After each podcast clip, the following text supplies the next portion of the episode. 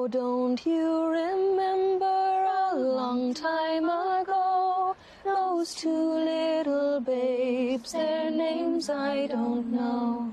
They strayed away. Hello, everybody, and welcome to the Spoiler Warning Podcast. This is review number 599 with a review of The Other Lamb. I'm Christopher Schnese. And I'm Shepard. And if you're joining us for the first time, the Spoiler Warning Podcast is a weekly film review program. Each week in the show, we're going to dive in, debate, discuss, and argue over the latest film releases coming to a streaming platform near you. Um, this week, this this is review number 599. That, of course, means Yeah. that the very next review is going to be review 600, because that's how math works. Stephen Miller. I know. will you commit to, with me on live on this recorded podcast right now Oh shit. that episode 600 will be a double feature of Trolls and Trolls World Tour. I-, thought this day would never come. A little podcaster dreams of dreams of being asked this. Yes, I will commit it to you. Even Um, though I do feel like there was actually a good movie we were excited about that's coming out next weekend. Probably. I mean, we can also do that, but I thought it'd be funny if if our 600th episode oh, I'm in. was a double I, I think it fits the podcast. yeah, I, I know that Trolls World Tour is coming out on for rental um, this week. Um, this week now we, we record Mondays for people who haven't figured that out yet. Um, but this this weekend will be the Trolls film, um, and I figured because you never saw the first Trolls film, right? I never did. No. As as as neither did I. See, this is good synergy though, because in very early years of the podcast, during a best of episode, I watched the first Gnomeo and Juliet to try to seed my worst of the year list.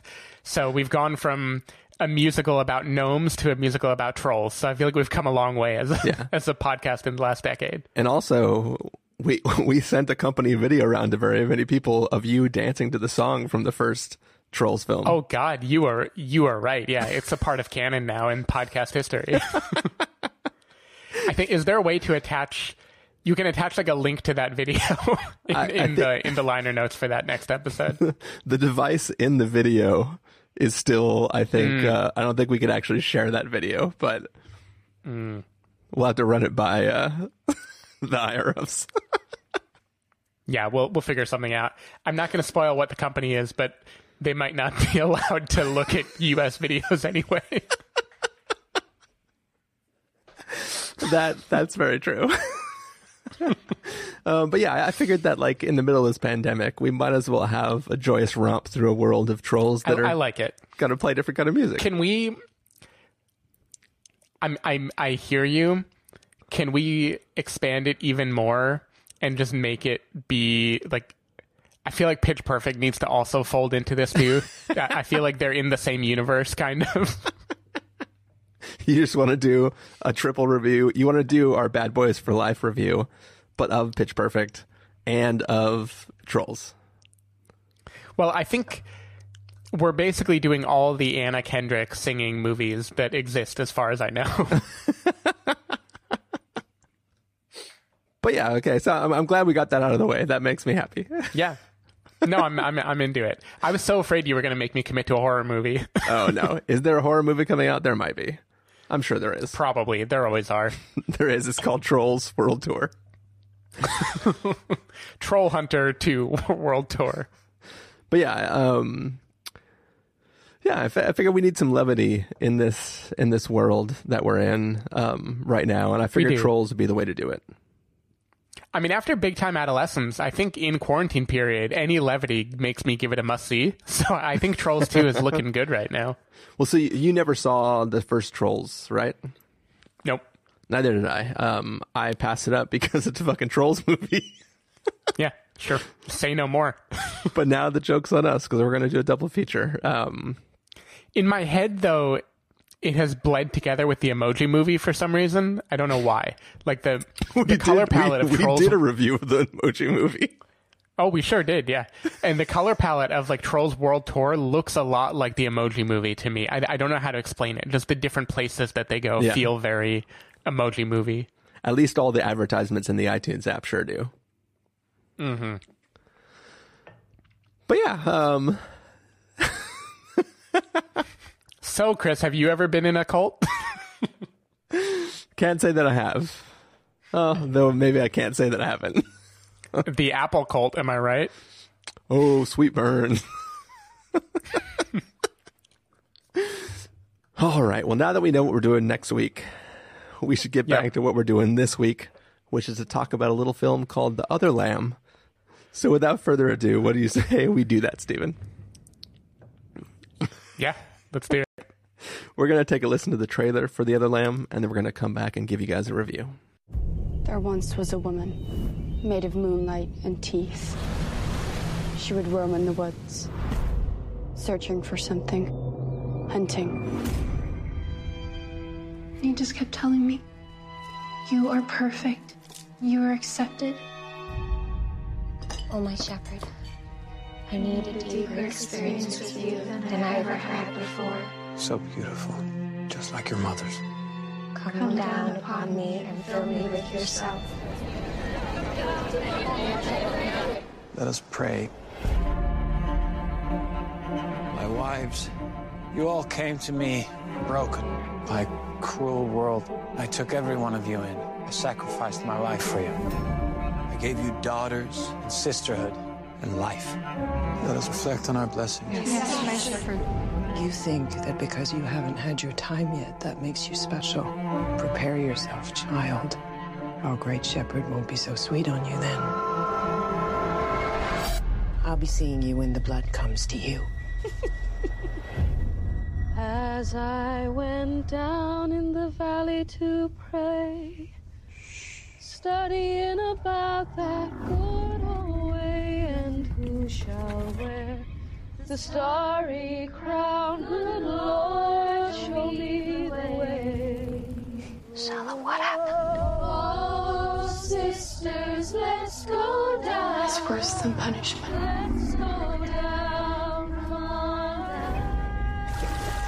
Oh, sisters, let's go down.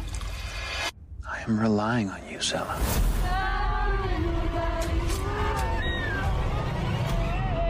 All my children, you're the purest in your faith.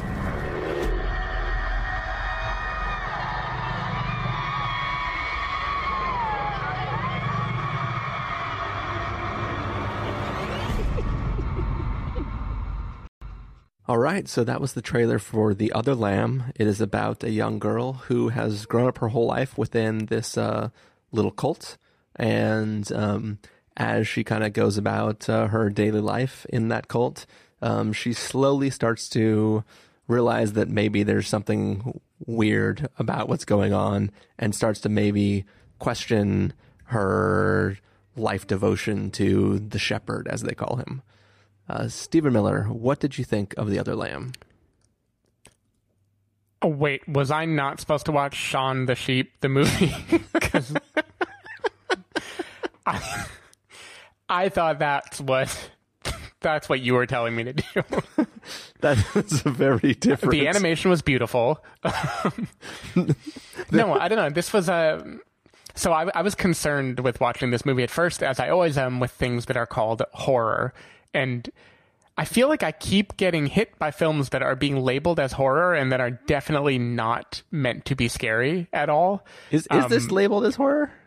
I guess it is. Um, It- yeah, it it, sure is. drama horror. Yeah, it definitely is, and and even in a little like a review aggregate blurb or whatever I, I read, it compared it to The Witch and some other horror film too. Like it was definitely going in that direction, um, and yeah, I don't know. This was definitely not scary, um, so I'm I'm thankful for that. It kind of occupies a strange place because I feel like on the one hand, it wants to be a kind of like art house film that is filled with images that are meant to be off-putting or express what it would be like to be in a cult. Like there are there are different dream sequences and different kind of clips of things happen. You know, people screaming, scenes involving lambs and blood and water um, that are done in a way that kind of make it feel like it's building a very clear mood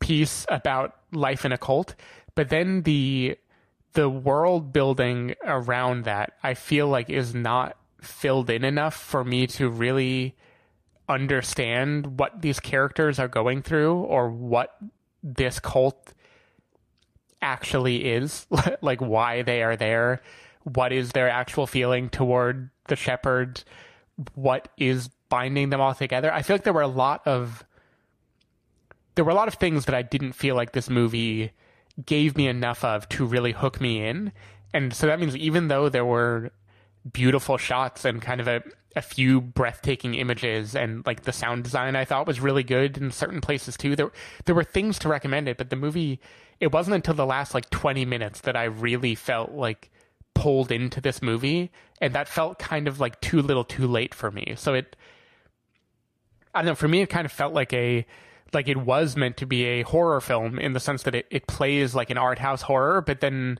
it doesn't have the the momentum or the the degree of it isn't off-putting enough to justify the fact that very little else is happening in the movie for me. It kind of occupies this weird middle ground. It's like, what if Midsommar without the gore? And, and I'm like, I, I don't know. I don't know what I should do with the movie that is Midsommar without the gore. Um, hey, there's a skinless lamb in this movie. That counts as gore. I know, yeah, I know, and that that was kind of creepy. That was the closest to real creepiness. There's just also a thing that I'm canonically on the podcast. I don't normally care that much if I can't trace what is real versus what is just meant to be an impressionistic thing. But in this movie, there are like a few things that happen that I have no idea what they're supposed to represent. Like, is one of them a girl in a car? Yeah, like why the character of Sela is behaving the way she is, what what is in her head and what is real, what does it represent? There, it just I didn't feel like this movie gave me enough, even though it was hypnotic and like intriguing enough to be worth finishing. It it just didn't add up to very much for me.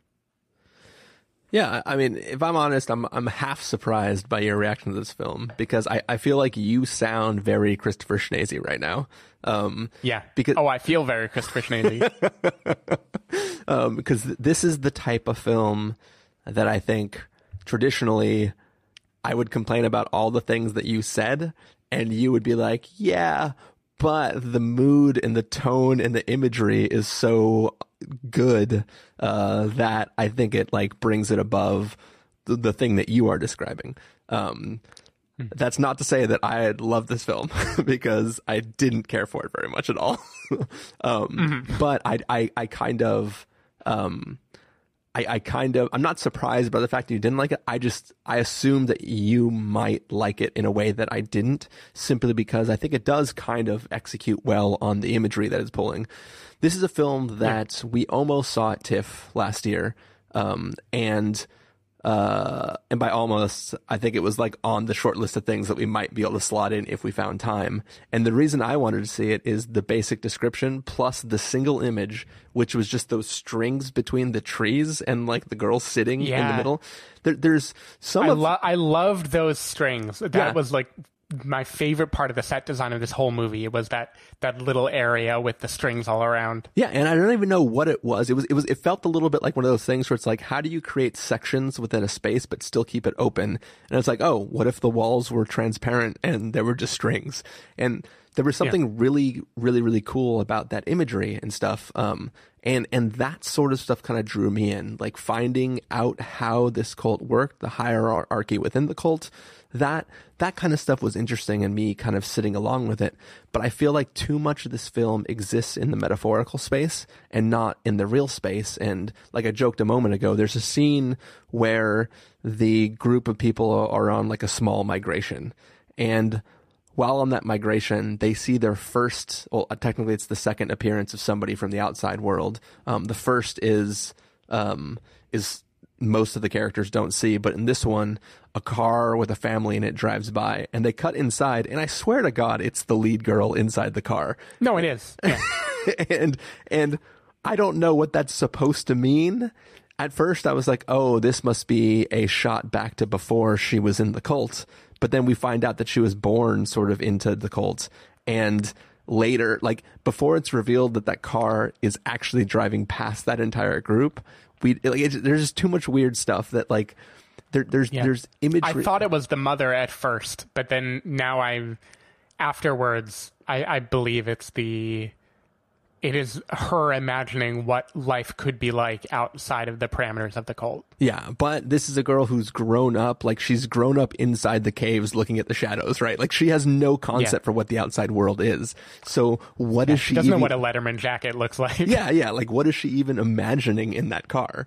Um, so, like, some of that stuff sort of bothered me. I, I think that there are like little bits of interesting things. Like, while they're on their migration, they come about a house, and there's some iconography inside that house that Yeah. mean stuff later on. Like, little bits of pieces like that are interesting, but they never kind of go beyond being interesting and just and, and like basically they don't they don't, there's no consequence of everything and i don't feel like there's a logical progression of a girl self actualizing and trying to spring herself from a cult.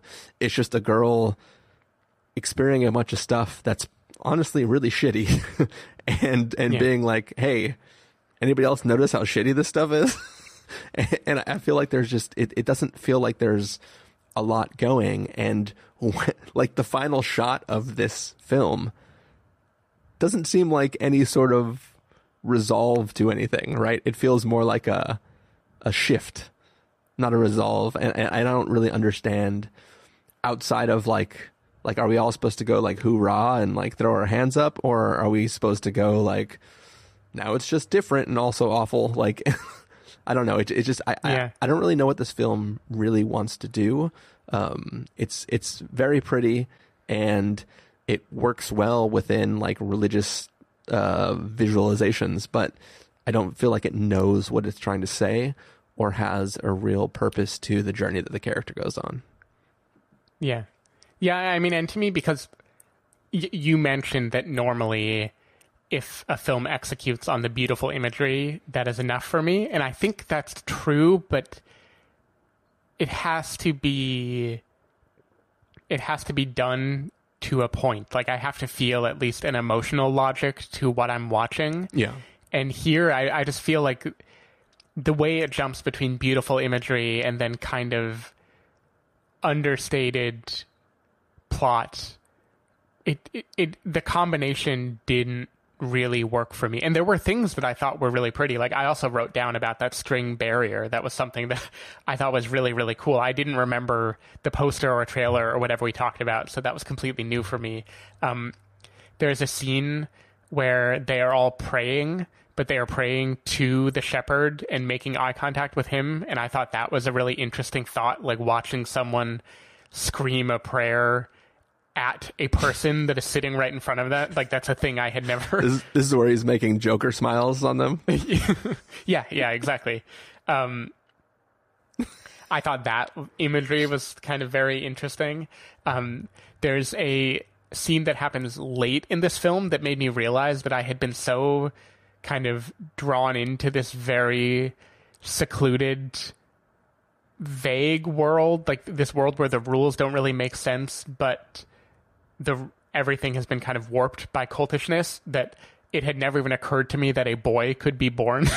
Like Oh, yeah, in, yeah. in the entire hierarchy of the whole it, I, had- I was just like yeah there are only women always. That's just what the universe is. Um so like it, it, it does an okay job of kind of indoctrinating you a little bit into what the cult would feel like because that is the only life you really get to see except for little glimpses of what the outside world might look like.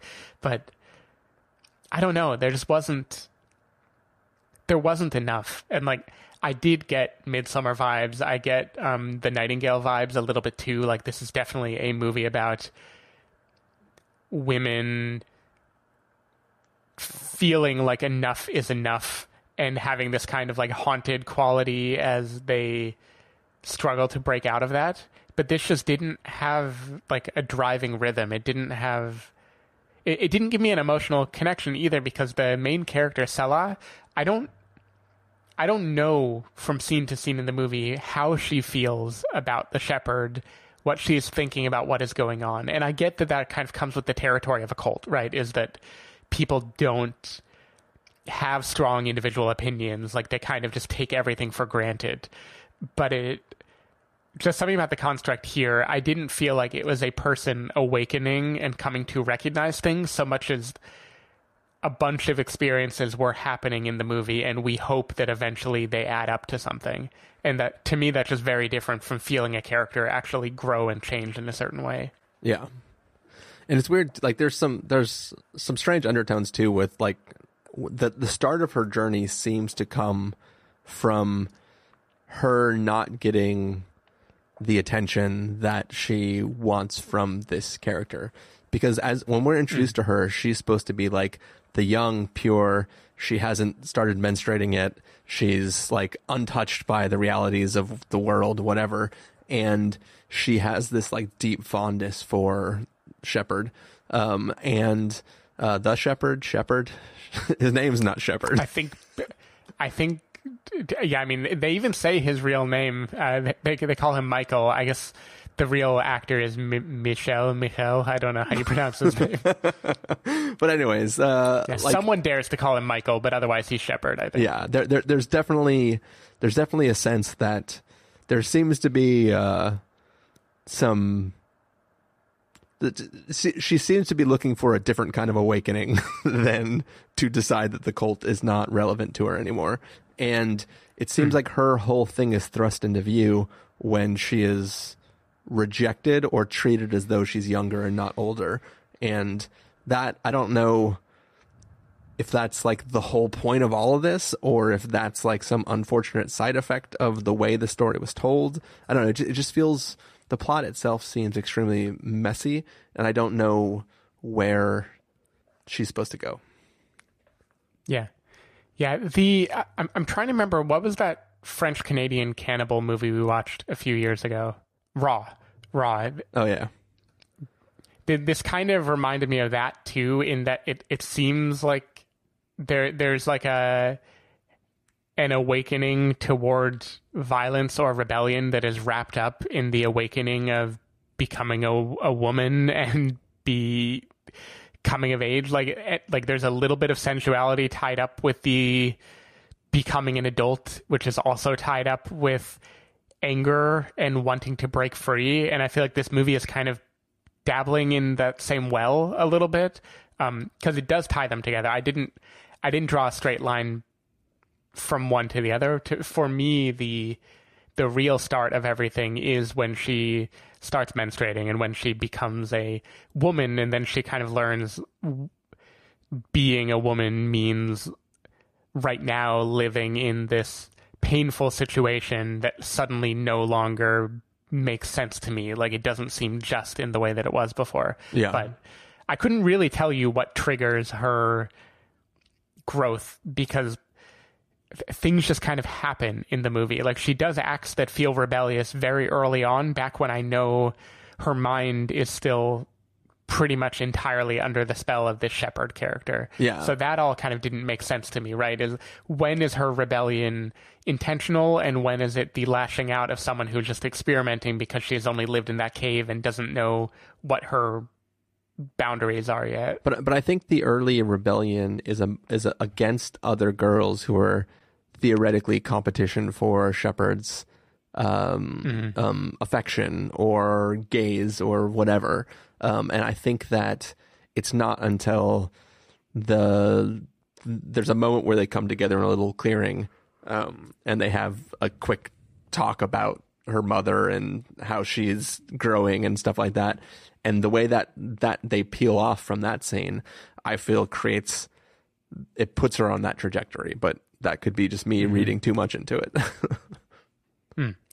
Yeah, I mean, it definitely does something. She, the thing is, so the the story of this movie, whether it's a metaphor or just to be taken literally, is definitely about abuse, right? It's about th- this group of girls and women who are brought up under this abusive presence, where the guy says like, "I am everything there is in the world. Listen to me. Do everything I tell you to do," and I think for me, that interaction and the way she feels about it is all kind of just tied up in the messy complications of being groomed and being told that like everything she wants in that moment is because she has been told her entire life that this is what she's supposed to want, right? And so I think maybe the that not being able to square that circle is maybe what happens around that moment is these are the feelings I know I have, but then it's also strange and now I feel cold also and it I, I, I think it's all this messiness of like everything I've been indoctrinated to believe Yeah. suddenly not making sense anymore. So, so you just finished this film, and I'm dissecting. I, I'm like regurgitating it in real time as I hear your stuff from from. You are like spitting out what you've just watched, and I am now like trying to dissect it all in real time. But th- there is a transition to this film where we only see Shepherd through the eyes of the other women, and then after a point we see Shepherd experientially. Like we see him. So like you referred to him as as um, being abusive or being or creating a, an, ab- an abusive toxic environment. Um, but for the first half of the film, we only see him as this figure who is just having like love and adornment like thrown upon him. Uh, but we don't actually like he's just there and he's he's like a douche. Yeah, though though you see you see the effects of what he does to people, right? Like you see like scars and scratches and little like little hints of the darkness. We just don't see him actually doing those things. Yeah, but I I feel like even those start to come post menstruation. And I guess my question hmm. is do you think that I mean you sort of answered it already, but I was going to say do you think that those things started to happen around that time and that's why she started to rebel or do you think she suddenly started noticing those things when before she was just so lost in her own affection for this person that she was completely oblivious to what was happening around her? Yeah, I, think it's the second one. I think this movie ties becoming a woman with coming to grips with pain. Like like I think those two are together. And that doesn't necessarily mean that becoming a woman means rebelling against the pain right away, but it is like a sudden flash of recognition of like you know blood is used a lot in in this film in different ways that are again mostly just emotionally collected like the blood of a lamb the the blood of a woman on her period the the blood of childbirth. There's like the sacrificial lamb. There's a lot of imagery there that is kind of about pain as it relates to womanhood and like coming to grips with that and I think that sets her on her trajectory. But it isn't clear to me when in this movie she decides that her lot is not okay, like that it it is a thing to change. I, I don't think that happens till like the last quarter of the movie Yeah. or something. I- and up until then, we're only seeing the flashes of kind of religious imagery of the the thing that Eve has been condemned to, right? That she's living in instead. I, I think I think I know what it is now. As I continue to piece it apart, scene by scene, I'm just going to say it and then bleep it out for those who haven't seen the film yet. Um, but I think the final part of the transition is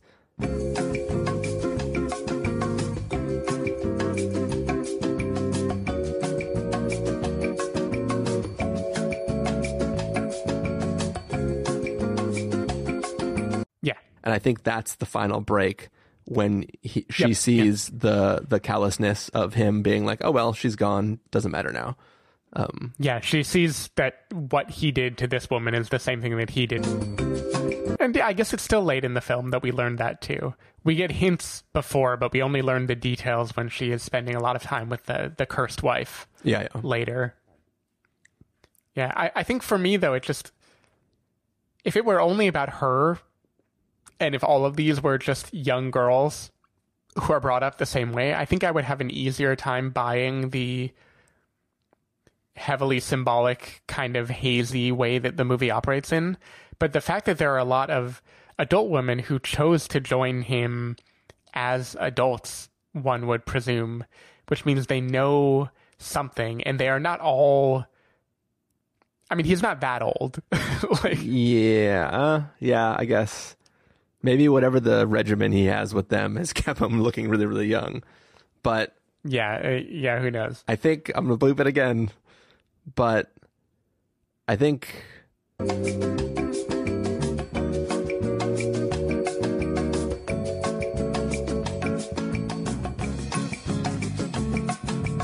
And when they leave that building, he says, "Oh, this is a broken home," which is exactly what he says to the people he leaves behind.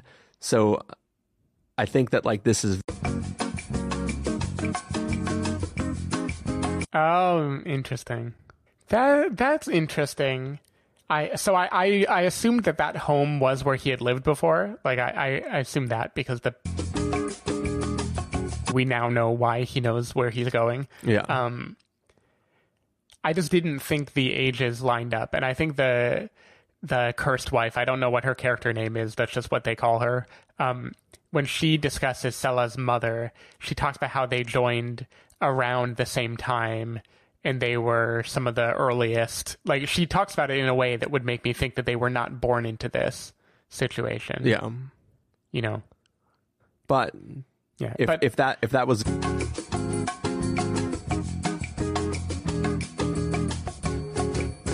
it would still Hmm. work, right? Because I don't know how old this girl is supposed to be. um, premenstrual. Yeah. Well, I so- mean, biologically, I guess like thirteen or twelve. yeah, yeah. So I think they make it kind of clear. yeah, yeah. yeah. I corrected myself. Yeah, yeah, yeah. I know. I'm, I'm just kidding. Um, but anyway, even be, beyond the history of it, there are there are women who are the favored wives and women who are no longer favored, like Yeah, who are older, and they don't. So at the beginning of the movie, they treat him like God or Jesus, right? And clearly, his hair. There's very religious imagery around him as a character and the shepherd that he has postured himself to be. Yeah. Um, but they don't all talk about him in only fawning perfect terms. Like some of those people discuss him more as like, you know, it's terrible when he stops looking at you that way. Now he only focuses on these. And there are little hints of like, we see what is going on and we are not happy with it that don't totally jibe to me with the cohesion that the cult would need to operate. Yeah. Um, and so to me, that threw a wrench into it because I don't understand where it isn't like no one has thought a negative thought about him until this movie occurs. Like it's clear that there are people who have had flare ups, and I don't totally understand the straw that breaks the camel's back this time.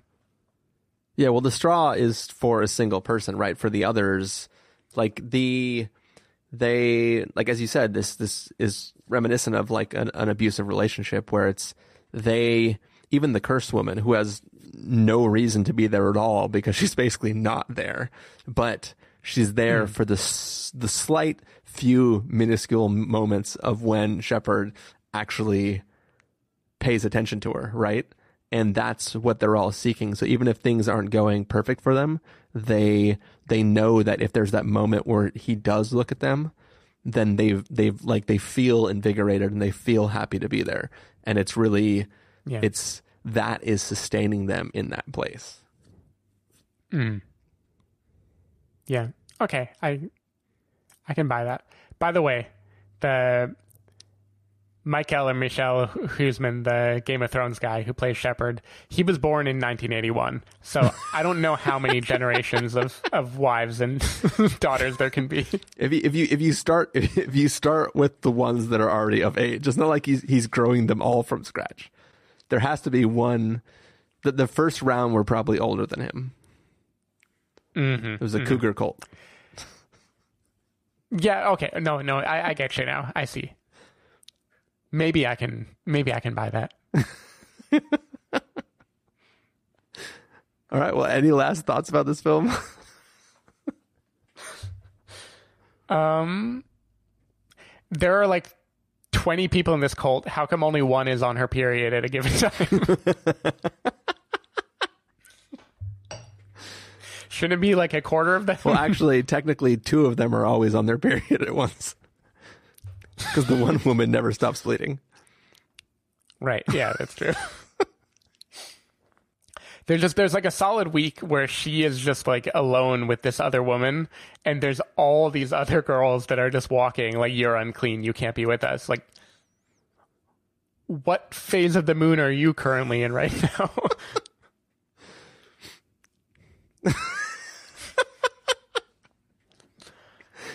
yeah, I, I got questions.